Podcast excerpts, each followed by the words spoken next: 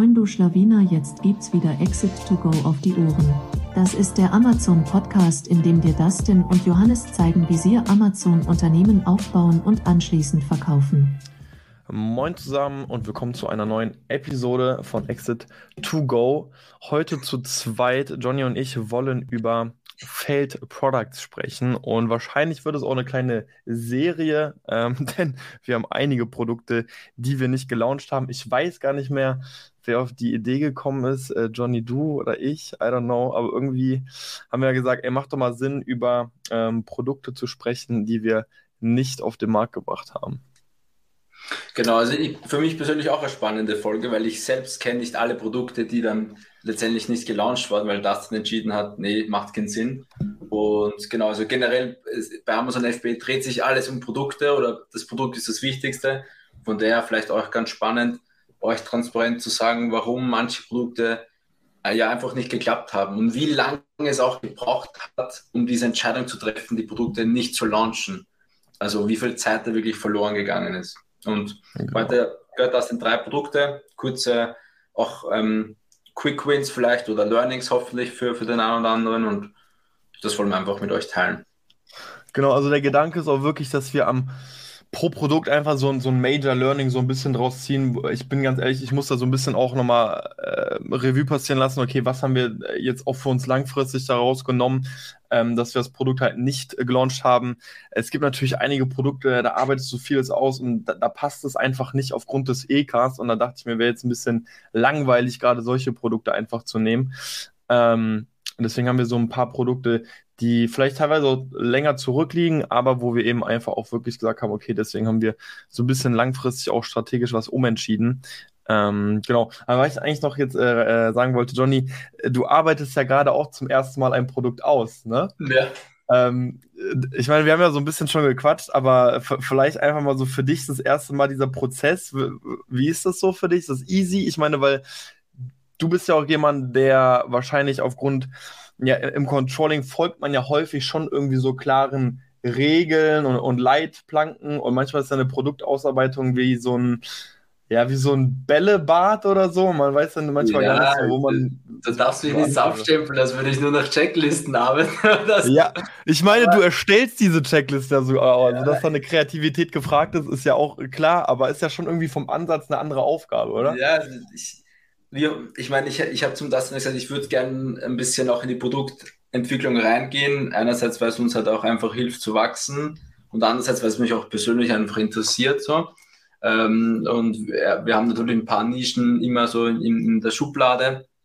Und er hat mir, das war ganz geil, das erste Produkt, was du gesagt macht, das war ein ultra komplexes Produkt. Also, ich dachte man, so geil, Arbeit abgeben. Das konnte man gar nicht testen. So. Das war, so, ich würde, lass mal mit einem einfachen Produkt starten. Und, und zu deiner Frage, also das Produkt ist wirklich simpel. Das hat wenig, das hat eigentlich nur einen Teil oder ist nur ein, ja, hat keine Zusatzteile. Von daher ist mir das schon, war das jetzt nicht schwer, fairerweise. Man, man eigentlich bin ich sehr anhand des, unseres Schema oder deines Schema durchgegangen und man braucht ein paar Stunden in dieses Rabbit Hole reinzutauchen, darf doch keine anderen Tasks machen, ähm, aber all in all war es schon spannend. Also ich finde es cool, ich finde was ich wirklich cool finde, du kennst ein Produkt halt richtig gut oder eine ja. Nische richtig gut, ja, was du davor ja. noch nie gehört hast und, und, du verstehst auf einmal, wie das funktioniert und wofür man das verbraucht und, und ja, manche gut und schlecht finden und das fand, fand ich cool. Also das ist echt ja. mal was komplett was Neues. Ich habe aber großen Respekt vor komplexeren Produkten, auch wo viele Zusatzteile sind und größer und, und sowas. Das war, aber ja, ich so für kleine Produkte war es ganz cool, einen halben Tag. Ich habe mal, ich habe jetzt nur mal das Backsheet quasi gebaut und jetzt geht es an Sourcing Agent, zum Sourcing Agent, ja. Aber ja, bisher ganz cool.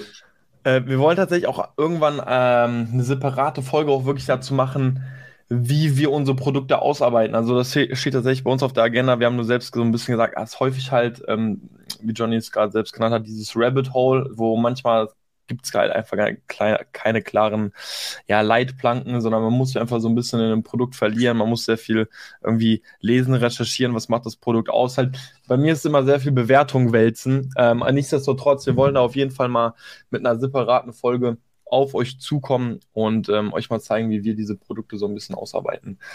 Äh, was sich auch immer wieder ändert, muss man sagen. Also es ist auch im Prozess, der jetzt nicht irgendwie in Stein gemeißelt ist und generell dieser Prozess lässt sich halt nicht immer so nach einem klaren Schema ab, ähm, abarbeiten. Ja, ja. Genau. Yes, so viel dazu, kleiner Exkurs, aber dann lass uns gerne zu äh, den Feld Products äh, reinspringen. Und ich würde einfach direkt mit dem ersten anfangen. Das war ja vor ziemlich genau einem Jahr ähm, ein Teelichtofen. Teelichtofen, was ist das überhaupt? Das ist so ein, ähm, ja, wird aus äh, Terrakotta-Töpfen gebaut. Also diese Terrakotta-Töpfe hat wahrscheinlich jeder schon mal gesehen. Das sind diese Tontöpfe, ähm, häufig diese Blumentöpfe. Ähm, und der Gedanke dabei ist einfach, dass man das Ding so umdreht, sondern hat man unten eine Platte, man hat ein bisschen Abstand, da unten stehen dann Kerzen, Teelichter vor allem und das soll sozusagen Wärme produzieren. Jeder, der sich gerade das nicht vorstellen kann, war kann dieser TikTok-Trend auch, oder? War das nicht? Ich, also kann sein, dass es ein TikTok-Trend war. I don't know, ich bin auf TikTok nicht ganz so vertreten. Ähm, es hat auf jeden Fall eine gewisse mediale Aufmerksamkeit bekommen, sage ich mal. Und ähm, ich war sehr angetan davon, ähm, weil die Suchabfragen im September 2022 auf über, auf knapp, nicht über, aber auf knapp 400.000 Suchabfragen hochgesprungen sind. das ist wirklich extrem. Also das ist wirklich 400.000 Suchabfragen. Da waren wirklich sehr, sehr simple Listings, die ja 40, 50, 60.000 Euro Umsatz gemacht haben. Ähm, und da hatten wir natürlich Dollarzeichen in den Augen und dachten uns, äh, das können wir auch ähm, und haben dann sehr schnell tatsächlich ein Spec-Sheet erstellt. Ähm, also für jemanden, der jetzt dazugesprungen ist oder noch nicht so lange unseren Podcast hört, Spec-Sheets, wir arbeiten pro Produkt eigentlich immer so ein Specification-Sheet aus, wo wir einfach wirklich aufschreiben, was wollen wir bei dem Produkt, äh, was, was wollen wir überarbeiten, beschreiben das Produkt, ähm, sodass wir können damit letztendlich zum Sourcing-Agent oder zu einem äh, Hersteller gehen und der weiß dann ganz genau, ah, okay, äh, was für ein Produkt wollen die Jungs haben. Ähm, wurde dann ganz schnell ausgearbeitet. Und man muss auch sagen, äh, ist ein sehr simples Produkt. Und deswegen ähm, habe ich da auch überhaupt nicht lange für gebraucht. Und es war klar, dass das ähm, einen, einen gewissen Peak gerade hat. Aber ich dachte, okay, ähm, vielleicht ist das jetzt einfach so eine alternative Heizmöglichkeit geworden, die auch bestehen bleibt. Also ich hätte nicht gedacht, dass sie immer so ab, äh, so steigt. Äh, Johnny hat gerade für alle, die zuschauen, mal im Hintergrund ähm, die das Suchvolumen. Ja, oder nee, das sind die Sales, oder? Ich sehe unten Sales. Das sind wirklich die Sales, die du da offen hast. Ja, also dann, ja, dann äh, haben welche ja dann an einem Tag mal über 200 Einheiten davon verkauft. Also ähm, ja, die, die, die Kaufkraft war auf jeden Fall da. Ähm, wir haben äh, das Backsheet erstellt, sind ich weiß gar nicht mehr, wenn wir im Sourcing Agent losgegangen sind oder direkt Hersteller gesucht Sourcing haben, aber Agent. haben nee, was ja, Achso, Sourcing Agent. Ähm, haben auf jeden Fall ziemlich schnell angefangen, eben das Produkt zu suchen. Und was wir dann feststellen mussten, das war interessant, also innerhalb noch nicht mal Wochen, sondern innerhalb wirklich von Tagen konnte man wirklich aber auch wieder zusehen, wie ähm, die Nachfrage sinkt. Ähm, Johnny hat das gerade einfach hier mal exemplarisch offen. Das ist September, ist das, glaube ich, oder ist das? Da? Ja, September und bis Oktober, glaube ich. Also ja. genau dieser Zeitraum, den du dann. Ja, also könnt ihr euch vorstellen, da sind, sind wir jetzt so bei über 200 Einheiten, gehen wir so sieben Tage, 14 Tage später 100 Einheiten, dann gehen wir nochmal ein paar Tage später weiter 50 Einheiten und dann ist das Produkt schon wieder bei, ich kann es jetzt nicht gerade erkennen, aber es sieht mir nach unter 10 Einheiten wieder aus. Und das war tatsächlich sehr spannend zu sehen, ähm, weil das hätte ich so niemals gedacht, dass ein Produkt so krass pieken kann und dann so schnell wieder abflachen kann. Und rückblickend kann man sich das so ein bisschen erklären, naja, irgendwie äh, gab es halt die Energiekrise, Leute haben nach alternativen Heizmöglichkeiten gesucht. Ähm, und das hat das Ganze auf jeden Fall mit beeinflusst, plus der ganze mediale äh, Trend, der das Ganze auch ein bisschen hochgepusht hat. Du hast gesagt, äh, Instagram, ich weiß, äh, äh es war, es war TikTok. Bin mir ziemlich sicher, es war so ein TikTok-Trend, ja. Äh, genau über diese Teal-Light-Themen, mhm. dass man damit Energie sparen kann. Ähm, in, ja. in, der Zeit sind auch einige äh, YouTube-Videos dann entstanden, Äh, das heißt, es war wirklich, einige Leute haben sich mit diesem Produkt beschäftigt und mit der Idee des Heizens. Man muss sagen, es hat nicht extrem viel Wärme ausgestrahlt aber man muss natürlich sagen. Nee, nee, es hat gar nichts nur, gebracht. Also, das wurde also ein bisschen mi minimal, minimal, also um ein, zwei Grad je nach Dinge Größe und so. Ja, also, hängt natürlich von vielen Faktoren ab, aber minimal ging auch. Ah, es war so ein Typ, der hat das so wirklich so gemessen mit äh, Raumtemperatur oben, mhm. unten. Der hat das so versucht äh, zu veranschaulichen.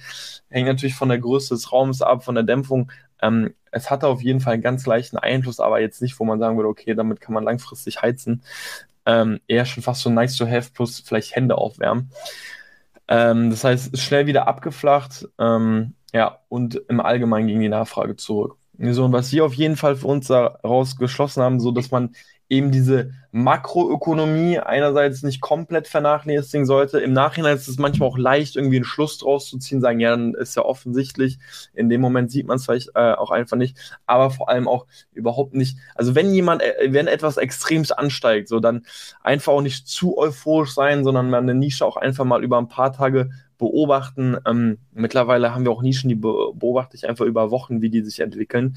Ähm, und dann kann man einfach viel ähm, viel mehr Schlüsse ziehen, die so ein bisschen fundierter sind und jetzt nicht nur auf einer Momentaufnahme beruhen. Ähm, ähm, so ein Produkt, was auch da ganz gut reinpasst, ist tatsächlich auch der Benzinkanister. Den hatten wir ja auch mal so ein bisschen auf dem Schirm. Mhm. Und der gesellt sich in diese eine ähnliche Kategorie. Also auch da ähm, Energiekrise. Ich weiß nicht, ob die Leute dann irgendwie Benzin gehortet haben. Auf jeden Fall ging die Nachfrage auch da nach oben, bisschen länger mit beobachtet äh, und mussten auch da feststellen, hey, ähm, das sinkt auch wieder. Und das war interessant, weil an sich haben wir immer so, habe ich so ein bisschen auch diesen, diesen Check, den ich immer setze, hey, ist es so ein Evergreen-Produkt, wo ich sage, ich kann es mir vorstellen, dass sowas auch noch in äh, zwei, drei Jahren gekauft wird. Und das war so bei beiden Produkten, habe ich eigentlich gesagt, warum denn nicht? Ähm, also es war jetzt nicht, ich habe dieses Teelicht-Ding nicht als Hype abgestempelt, ähm, aber das zeigt einfach, wie wichtig es nochmal ist, wirklich Produkte ein bisschen, mh, mm, ja, sich auch einfach länger anzuschauen. Das heißt, das Learning ist, das Suchvolumen einfach einmal im Monat nochmal kurz drüber zu schauen, bevor man, ja. bevor man vielleicht wirklich eine Order oder so macht, oder? Oder was? Ja, einfach ein bisschen, bisschen länger vor allem auch beobachten und versuchen, diese makroökonomischen Gegebenheiten, die vielleicht Einfluss haben könnten, zu berücksichtigen. Klar, es ist ein bisschen schwer, manchmal da wirklich diesen Zusammenhang zu sehen, aber da wäre an sich erkennbar gewesen. Aber da habe ich diesen Schluss zu dem Zeitpunkt gar nicht gefasst. Plus, wenn etwas wirklich innerhalb von wenigen Tagen von 10.000 Suchabfragen auf 400.000, fast 400.000 hochschießt. Ähm, ja. Da kann man wirklich einfach mal ein paar Tage warten und gucken, stabilisiert sich das denn? Ist das jetzt wirklich nur ein Hype ähm, oder hält das an? Ja, genau. Bei dem Produkt glücklicherweise war in einem Monat eigentlich alles erledigt. Also von, ja. von Spec-Sheet bis zur Entscheidung, dass man es dann cancelt, war nur ein Monat. Die nächsten zwei Produkte, da schaut es ein bisschen anders aus, wie ja. die Zeit dazwischen war. Genau, eigentlich wollten wir, das hat äh, Johnny noch kurz vor dem Podcast gefragt, wollten wir euch wirklich eine ah. genaue Zahl geben, hm. wie lange wir wirklich gebraucht haben vom Spec-Sheet bis zur Entscheidung, machen wir das Produkt, beziehungsweise in den drei Fällen ja machen wir es nicht. Da haben wir jetzt keine genaue Zahl. Jetzt ähm, bei den anderen geben wir euch aber eine grobe Einschätzung, ähm, ein bisschen beruhend auf einem Gefühl, wie wir es einfach noch ein bisschen in der Retro-Perspektive in Erinnerung haben. Äh, Teelichtofen glücklicherweise ähm, Produkt, was wir zwar schnell gefunden haben, aber auch schnell wieder abgestoßen haben. Also ist auch immer so ein Ding, gut, wenn man sich damit äh, nicht zu lange mit etwas beschäftigt, was man dann sowieso nicht auf den Markt bringt. Weil äh, das war nicht der Fall beim nächsten Produkt, bei der Mörtelspritze. Ähm, Mörtelspritzen, äh, kurz vielleicht auch hier zum Produkt. Was ist das überhaupt? Das ist ein Produkt, wird vor allem so beim Hausbau, sage ich mal, ähm, verwendet. Also wenn es darum geht, Mörtel oder Zement zu verlegen und zwar eben auch größere Massen, jetzt nicht nur so ein Spachtel, es gibt ja so Spachtelmeißel, aber kriegt man ja nicht so viel drauf auf so ein, äh, so ein Meißel, ähm, gibt es durchaus diese Mörtelspritzen, ähm, wo man einfach wirklich extrem viel, ich weiß gar nicht mehr wie viel Liter auf einmal, aber extrem viel ähm, Mörtel oder Zement eben einsaugen kann und dann eben verlegen kann.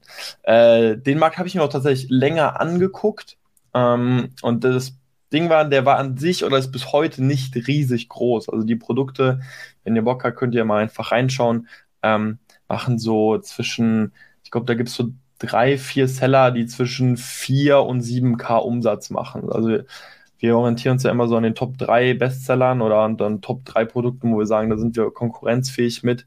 Ähm, und da habe ich das Produkt dann auch so eingeordnet. Also es war klar, es wird jetzt kein krasses Produkt. Das ist eben auch ein bisschen länger her. Früher war das für uns auf jeden Fall auch auf jeden Fall ein Go, wenn das ein Produkt ähm, 5, 6K abgeworfen hat. Ähm, und äh, ich fand es auf jeden Fall spannend, weil einige Produkte eben drei bis vier Sterne hatten. Und es lag vor allem daran, dass ähm, die Spritze sehr undicht war. Also ihr müsst euch vorstellen, der Kopf war austauschbar. Man konnte sozusagen unterschiedliche Köpfe dran schrauben, dass man einfach äh, sehr viel Zement auf einmal oder äh, sehr wenig auf einmal wieder rausspritzen, rausdrücken kann. Ähm, aber dieser Schraubmechanismus, welcher meistens einfach nur Plastik auf Plastik war, war sehr undicht. Ähm, das heißt, da kam eben auch an den Seiten einfach Zement raus oder die Saugleistung war dann auch einfach nicht stark, weil eben dann Luft mitgezogen wurde. Ähm, und das habe ich einfach auch als Chance erkannt. Ich habe gesehen, okay, was können wir da machen? Irgendwie müssen wir den Kopf überarbeiten. Und dann habe ich gesagt, ey, ich biete so einen etwas universelleren Kopf an, der für mehrere Situationen ähm, einsetzbar ist, aber dafür ist er nicht austauschbar. Das heißt, das Produkt war auf jeden Fall 100% dicht. Ähm, und das, so habe ich mir eigentlich versprochen, dass das äh, gerade dieses Manko äh, behandeln sollte. Äh, und das haben wir auch so hinbekommen. Also wir haben tatsächlich auch einen Hersteller gefunden, der uns dann quasi so ein Modell ohne austauschbaren Kopf hätte liefern können. Ähm, und dann waren wir auch so weit, dass wir gesagt haben, okay, äh, ist spannend, äh, wir würden es auf den Markt bringen, jetzt müssen wir noch einen Reach-Test machen.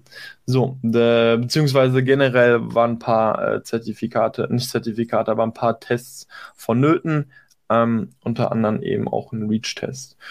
Und äh, der Reach-Test ähm, ist dann leider äh, durchgefallen. Ähm, aufgrund von ähm, dem einem sogenannten PB, ich weiß gar nicht, was PB ähm, ausgeschrieben bedeutet, aber PB ist immer bei, gerade so bei Gummiartikeln ähm, drin. Und äh, da waren natürlich ein paar äh, Gummikomponenten, gerade so beim, beim Saugmechanismus vorne diese Kappe, die war ähm, auch aus, äh, aus Gummi. Und den haben wir äh, extremst überschritten. Also PB, äh, die Grenze, wenn ich mich recht erinnere, ich habe es eigentlich ausgeschrieben hier. Ähm, die Grenze liegt bei 500 Milligramm pro Kilogramm. Äh, und wir waren da einfach bei über 5700. Äh, also einfach mal um ein Gefühl zu bekommen, äh, gut, das ist halt wirklich weit weg von der Norm. Ähm, also mehr als das Zehnfache. Und dann wurde klar, äh, okay, wir müssen das Produkt überarbeiten. Ähm, und der Hersteller hat gesagt, ja, ist tendenziell möglich, müssen aber eine neue Mold aufmachen. Und dann, das war auch noch so ein bisschen der Punkt, wo wir uns so ein bisschen eigentlich vom Molds gesträubt haben. Ähm, dann aber gesagt wurde, hey, die Mold würde um die 10.000 ähm, US-Dollar kosten. Und das war einfach ein Punkt, wo wir, wo ich ein bisschen lange auch überlegt habe, hey, will ich das machen, will ich das nicht machen? Und bin dann aber zum Schluss gekommen, dass wir es nicht machen, einfach, wenn man sich wirklich mal anschaut, wie lange müsste man das Produkt auf dem Markt haben, müsste es profitabel laufen, bis man hier überhaupt die Kosten wieder drin hat. Ähm, also wenn ein Produkt ja, 6K abwirft, dann sagen wir mal, es macht 20% Marge, 1000, 1200 Euro Marge bei einer Mold, die alleine äh, 10.000 kostet, dann habt ihr sicherlich noch Bilder, die auch mehrere tausend Euro kosten. Das heißt, ihr würdet in ein Produkt investieren, was im ersten Jahr, wenn es, ich sage jetzt einfach mal, gut läuft, Break-Even ist. Mhm. Und das war mir einfach dann in dem Moment tatsächlich viel zu lange. Und ähm, der, das Learning war auch einfach oder ist auch einfach hier, dass wir bereit sind, in Molds zu investieren. Aber wenn wir eben in Molds investieren, dann muss die Marktgröße einfach auch gegeben sein, weil ein Produkt äh, oder 10.000 Euro in eine Mold äh, zu investieren, wo ein Produkt ähm, das Potenzial hat, 10.000, 20.000 Euro äh, im Monat abzuwerfen, also eher Blickrichtung 20.000, ist halt eine ganz andere Geschichte, als wenn ihr ein Produkt mit einem realistischen ähm, Umsatz von 6.000 Euro im Monat habt. Heute, also wir sind große Fans eigentlich von Molds, ähm, ermöglichen euch natürlich auch eine große Differenzierung, ähm, aber euch muss einfach klar sein, da muss eben auch einfach die Marktgröße gegeben sein, ähm, weil bis sich das dann rentiert, ähm, das kann einfach ein bisschen dauern. Genau. Ich habe hab gerade die, die Nische noch offen auf Amazon. Also es Mhm. scheint so, dass da immer noch kein FBA-Seller drinnen Ah, doch, tatsächlich, so einer, einer ist drin. Ja, Ja, habe ich gesehen. Aber die Nische Ähm, scheint noch, immer noch attraktiv, oder? So, wenn du es jetzt so reinguckst, ist eigentlich Ja, immer, es ist immer sagt, noch. da könnte man rein. Also, wenn jemand Bock hat auf, wenn jemand ein Produkt rauskriegt, ohne Ja. Reach, beziehungsweise oder ri- riskiert, sagen wir so, ähm, der kann. Ja, das, genau, das, das Krasse war dann ja, also ich, ich, ich habe ja dann die anderen Produkte auch gesehen und das war auch der gleiche, nicht der gleiche Herrscher, aber ein ähnlicher, wo, wo gesagt wurde, das Produktionsverfahren ist eigentlich das gleiche. Also ich will mich jetzt auch nicht zu weit aus dem Fenster lehnen, aber so, ich kann mir halt sehr gut vorstellen, dass viele anderen Produkte, die da gerade auf dem Markt sind, einfach wirklich nicht REACH-konform sind. Ne? Ja. Aber das, das weiß ich jetzt nicht. Ähm, Ja. aber ja, ich fand es ich fand's damals einen sehr spannenden Markt. Wir haben uns einfach dagegen entschieden, ähm, aufgrund der, des doch kleinen Marktes zu den doch recht hohen ähm, Moldkosten, muss man sagen. Und von der Dauer, halbes Jahr hattest du geschätzt, oder? Ja, genau, da, haben wir vorhin kurz drüber geredet. Ich, kommt, braucht schon ein bisschen Zeit auch. ja, also, ne, Specsheet ausgearbeitet, dann erstmal wirklich äh, lange geschaut, funktioniert das, funktioniert das nicht. Ich weiß auch noch, wie ich wirklich zu Hause äh, Zement angemischt habe und das Produkt dann äh, getestet, getestet habe. ähm, ich we- weiß gar nicht mehr, wo ich, ich weiß auch noch, da war der Zement hart, da musste, ich musste ihn irgendwo noch wegschmeißen, dann ich weiß gar nicht mehr, wie ich das gemacht habe. Ähm, ja, aber manchmal ist Produkte testen halt wirklich äh, eine Achterbahnfahrt. Ähm, aber ja, es hat tatsächlich lange gedauert, bis wir das Produkt hier verworf, verworfen haben. Äh, uns mit dem Teelichtofen sicherlich nicht einen Monat. Das waren wirklich so, das war Blickrichtung fünf, sechs Monate. Äh, das war auch viel diskutieren, geht was oder geht nicht. Ich weiß auch noch, dass ich mit, ähm, ähm, oh, wie heißen die? Die machen die Tests für dich. IQ, oh. Ah, wie, weißt du noch, wie die heißen? Klima oder was meinst du? Nee, nee, also ja, nicht Kima. Es gibt so ein deutsches Labor, IQ, boah. Die, äh, da kannst du ein Produkt hinschicken. Heute arbeiten wir, vorhin haben wir je, bei je, mit jedem Produkt mit denen gearbeitet. Ähm, da kannst du dein Produkt hinschicken und die sagen dir dann äh, Product IP, Product IP. Ach so, Oder- äh, ähm, die sagen dir dann, welche Tests vonnöten sind. Und ähm, ich habe den dann so gefragt, so, ja, wie schlimm ist das denn, wenn dieser Wert hier wirklich überschritten wird? Ich frage nur für einen Freund und so, ähm, aber der hat mir das wirklich abgeraten. Äh, Gerade bei PB meinte der auch, das kann mit der Haut reagieren und so. Ich so, okay, besser nicht. Hm. Ähm, genau, aber da einfach Learning, äh, Molds, ja, Marktgröße muss einfach hergeben. Ähm, und Reach-Tests äh, immer frühzeitig machen, äh, beziehungsweise auch hier ein Learning, ich weiß gar nicht, ob es dann dadurch äh, angepasst wurde. Da will ich mich jetzt nicht zu weit aus dem Fenster lehnen, aber es kann sein, dass wir zu diesem Zeitpunkt auch noch nicht ähm, die Klausel hatten, dass wenn wir sagen, okay, ähm, also wir machen heute nur einen Reach-Test, müsst ihr euch vorstellen, wenn wir auch sagen, wir wollen das Produkt auf den Markt bringen. Das heißt, wir arbeiten unseren PO aus und sagen, hey, ähm, wir machen euch eine Anzahlung wenn ihr wollt, äh, nee, also wir machen den Reach-Test. Wenn ihr wollt, machen wir auch die Anzahlung, aber die machen wir nur, wenn ihr uns garantiert, dass ihr ein, uns ein EU-konformes Produkt zur Verfügung stellen könnt. So, und das lassen wir uns natürlich, äh, war damals auch nicht drinnen. naja, Das war- kann sein, dass wir das, und dann habt ihr zumindest irgendwas in der Hand. Ich habe auch vorhin zu Johnny gesagt, ich, da, man muss halt sagen, das Produkt ist halt echt lange her. Ich weiß auch nicht, ob wir hier eventuell sogar auf dem Deposit äh, sitzen geblieben sind, ähm, weil ich damals häufig tatsächlich Produktion und Reach ähm, das, das ein oder andere Mal gleichzeitig angestoßen habe, so was an sich völlig absurd ist. Ähm, aber mit Reach vergehen teilweise wirklich zwei, drei Wochen, bis man hier überhaupt äh, Ergebnisse bekommt, bestimmt sogar auch mal vier Wochen. Ähm, aber ja, muss man einfach in Kauf nehmen, wenn man äh, sich sicher sein möchte, dass man in ein EU-konformes Produkt hat, wobei ich finde, dass das heute ein Non-Negotiable tatsächlich ist, ähm, wenn man, wenn man ruhig schlafen möchte. Ja, safe. Also wir haben ja bei anderen Produkten schon öfters Rich-Test wiederholt, neue Samples und so weiter. Mhm. Also bei einem Produkt hat sich ja das Ja, noch ein halbes Jahr extra ge gezogen, nur weil es nicht Rich-konform oder so war. jo. True. Ähm, genau, so viel zur Mörtelspritze. Dann, drittes Produkt, äh, Filterbälle. Was sind Filterbälle? Filterbälle werden für ähm, Sandfilteranlagen, für so Poolfilteranlagen genutzt. Ihr müsst euch vorstellen, dass diese Poolfilteranlagen, man kann da das Wasser äh, durch ziehen, also durch Pumpen. Dadurch wird das Wasser gereinigt und dann kann man es wieder auch zurückpumpen. Und normalerweise, wie der Name es sagt, Sandfilteranlagen wird eben Sand dafür genutzt. Ähm, ist natürlich ein bisschen unvorteilhaft, weil man im Schnitt irgendwie so pro äh, Sandfilteranlage immer so 25 Kilogramm Sand hat. Ist natürlich extrem schwer, ähm, macht nicht Spaß, das Ganze zu transportieren und deswegen gibt es äh, ähm, diese Filterbälle.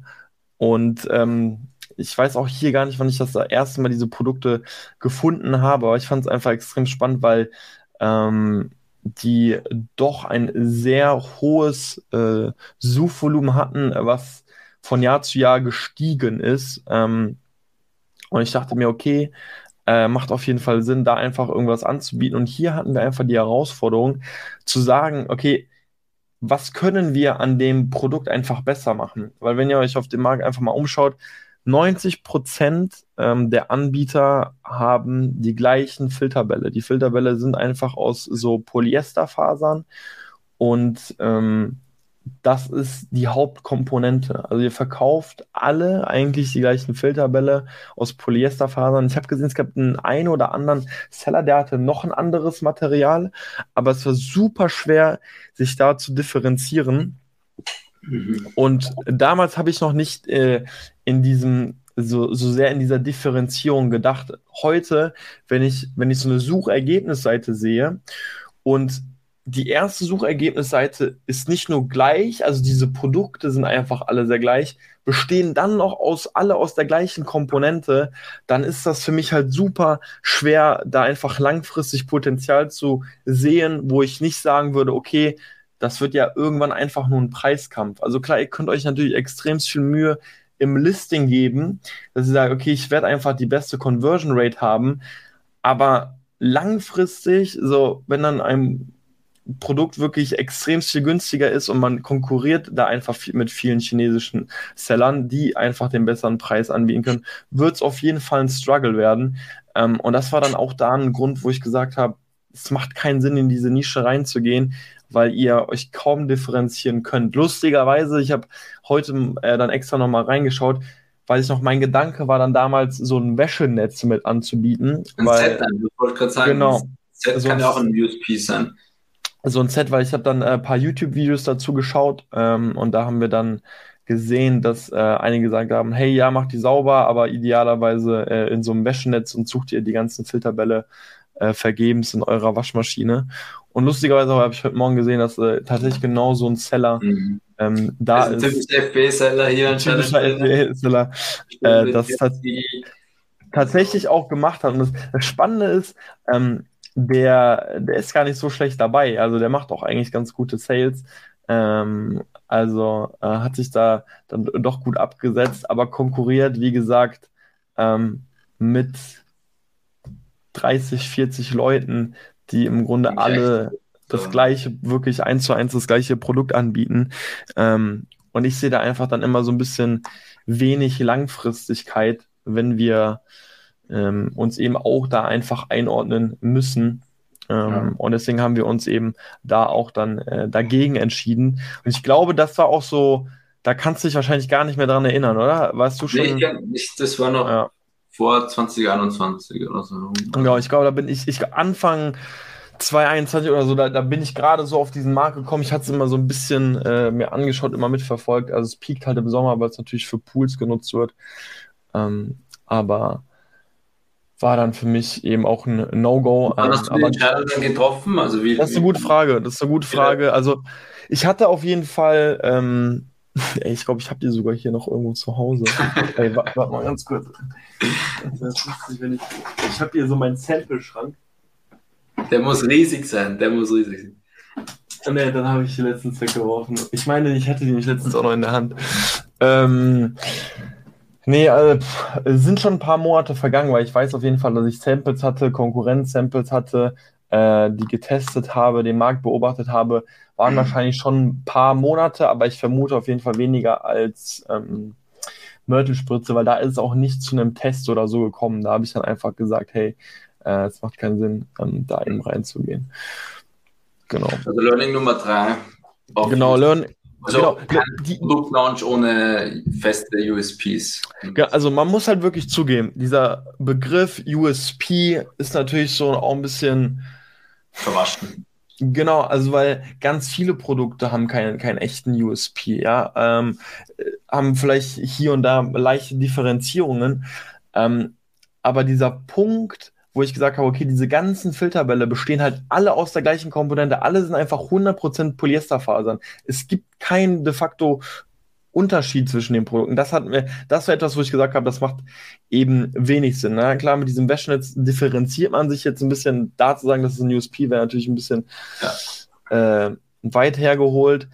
Aber ähm, das war eben so der Hauptgrund, wo ich gesagt habe, nee, da, da, da will ich nicht rein. Weil es wird durchaus äh, sicher auch bei uns Märkte in Zukunft geben, wo wir sagen, hey, ähm, schau mal, hier machen wir einfach vielleicht die Komponente anders, die Komponente anders. Der Markt an sich ist aber dann komplett anders aufgestellt. Da macht einer äh, Sales, der das Produkt so und so gestaltet hat, der hat das dann ein bisschen so und so gestaltet. Ähm, andere Zusammensetzungen, ja, da ist einfach mehr Diversität im Markt selbst, in den Produkten selbst drin. Ähm, man kann es nicht einfach alles nebeneinander stellen und alle Produkte sind letztendlich das Gleiche. Und das war mir einfach ähm, damals wichtig. Sweet. Genau. Ähm, also wir haben jetzt schon acht Produkte erfolgreich gelauncht bisher unter der Brand. Wie viele sind jetzt insgesamt eigentlich gefehlt? Was glaubst du? So, also ich würde schätzen, so 15, 20 oder so herum, oder? oder? Also die Frage ist natürlich, wann sagt man gefailt? Also ab, wenn man, wenn man sagt, also, so wenn man Specsheet. Specsheet und man hat es dann nie, nie gelauncht, also so mein, ist eigentlich nicht gef gefloppt oder so, sondern man hat es nie. Genau, man hat es nie auf dem, also was eine gute Frage. Ey, da sind bestimmt 20 so herum. Ja, könnten schon, könnten schon 20 dabei sein. Müsste ich wirklich mal zählen. Ähm, manchmal ist ein Specsheet wirklich extrem schnell erstellt. Ne? Wenn das Produkt simpel ist, ich sage, hey, da ist irgendwie Potenzial, ähm, dann, dann kriege ich so ein Specsheet auch schnell mal in zwei, drei Tagen hin. Manche Produkte sind einfach extrem komplex und da arbeitest du mehrere Wochen. Also wir haben jetzt genau jetzt gerade ein Produkt wieder, ähm, das war das, was Johnny vorhin meinte, so, ich kann das, ich will nicht mit dem Produkt anfangen, weil ich sage, oh, das ist wirklich ein komplexes Produkt, äh, wo alleine, um das zu testen, die Installation des Produktes, ey, ich habe die Bewertung, ich habe die Bewertung gelesen, die haben alle gesagt, ich brauche noch zwei, drei Stunden das Produkt zu installieren. Da ich mir so, Alter, ist ja geisteskrank. wie, wie viel du, was du für einen Benefit du da einfach schaffst, wenn du das einfach leicht zu installieren machst, das Produkt. Ja. Weil das ist ja wirklich ein Pain in the ass für ganz viele ähm, Kunden, das Produkt oh, einfach aufzubauen. Ähm, aber ja, es könnten, es könnten durchaus um die, um die 20 sein. Ähm, wie gesagt, ist jetzt schwer, da einfach von einem Feld zu reden, aber wo man sagen kann, okay, man, man fand den Markt spannend, man hat ein Specsheet erstellt, aber letztendlich dann ähm, ist es dann doch nicht gesourced. Aber es ist eine spannende Metrik. Das heißt, so ungefähr 30 Produkt, 30 Specsheets haben wir jetzt erstellt, das letzte, die letzten anderthalb Jahre. Davon mhm. waren acht äh, sind eigentlich gelauncht. Das heißt, zwei Drittel circa sind, also sind, sind haben wir dann quasi gegen entschieden. Ja. Vielleicht noch, noch eine spannende Metrik für alle, die es interessiert. Wie erwähnt, wir haben acht Produkte gelauncht. Was glaubst du, wie viel, wie lange das gebraucht hat? Also wie viel Zeit ist zwischen Spec Sheet und Go Live, also wirklich erster Sale auf Amazon? Wie viele Monate, Im, weil bewusst Monate hier. Ja. Was glaubst du, ist der okay. Schnitt maximal und Minimum? Also, Okay, also wirklich der Schnitt, alle, alle Produkte zusammengerechnet, die äh, Zeit und dann durch acht. Ja, weil es gibt natürlich ein paar Ausreißer, ne? Die Varianz ja, ist groß, ja. sagen wir mal so. Richtig. Ähm, ne? ähm, aber im Schnitt würde ich dann mal sagen, bis es wirklich online war. Bis der erste Sale war. Boah. oh. Im Schnitt sieben, acht Monate. Nicht so schlecht, 9, 9 Monate, 9,4 ja, Monate. Krass. Also Im Schnitt 9,4 Monate. Was das war Maximum? Schon... Also gibt es ein Produkt, das hat einen krassen Ausreißer. Ja. Ähm, das, das, ging auf jeden Fall über ein Jahr, ne? Mit dem das ging 18 Monate. 18 Monate. Anderthalb Jahre gewesen. Das ist krass. Da, da brauchst du Patience, äh. da brauchst du Geduld auf jeden Fall. Und das Niedrigste ähm, noch, das Niedrigste? Äh, das Niedrigste, äh, wirklich von dem Produkt, lass mich kurz überlegen. Ähm, könnte sein, dass das Produkt ist, was wir jetzt sogar launchen werden. Ja, jetzt, äh, ey, okay, also du hast es noch im, im Blick. ja. ja, das ging schnell. Ne? Also drei, vier Monate, vier, fünf Monate. Nee, fünf Monate. Fünf, fünf, fünf, ja. fünf Monate. Das ist, okay. ist mit Abstand am, am besten. Fünf das ging ey, Das hatte ich jetzt auch tatsächlich äh, relativ flott in Erinnerung, deswegen. Ähm, Aber ja, für uns, ich meine, so das Learning, es braucht extrem viel Zeit. Ja. Bis, äh, zumindest bei uns jetzt, ähm, also im Schnitt 9,4 Monate, ohne den Ausreißer so acht Monate, würde ich sagen, ähm, ja. bis das Produkt zwischen Specsheet und Amazon erster Sale, ja, ist die Zeit. Deswegen, also wir sagen einfach immer, ne, also, wir sagen ja immer, der größte Hebel sind diese Produkte, aber damit da eben auch was kommt. Und ich meine, wir, also wir haben original morgen, haben Johnny und ich eine Strategie-Session, weil wir selbst sagen, hey, ähm, das Wachstum ist gerade doch nicht ganz da, wo wir es haben wollen. Und da, da ist auch einfach die Krux so, die neuen Produkte, warum kommen sie nicht und wie kann man diesen Prozess einfach optimieren und da auch einfach sich nie irgendwie ausruhen, wenn man gerade auch irgendwie ein Produkt gelauncht hat oder so, sondern einfach immer ja. einfach eine gewisse Konstanz an den Tag zu legen, immer zwei Stunden an Produkten arbeiten, Produkte ausarbeiten, immer wieder an Spec-Sheets arbeiten, zum Supplier schicken, weil es ist so oft, dass man einfach wirklich wartet. immer Produkt, ja, man wartet, man überarbeitet, irgendwas ist immer Test, Fail, Überarbeitung, deswegen immer was in dieser Pipe haben.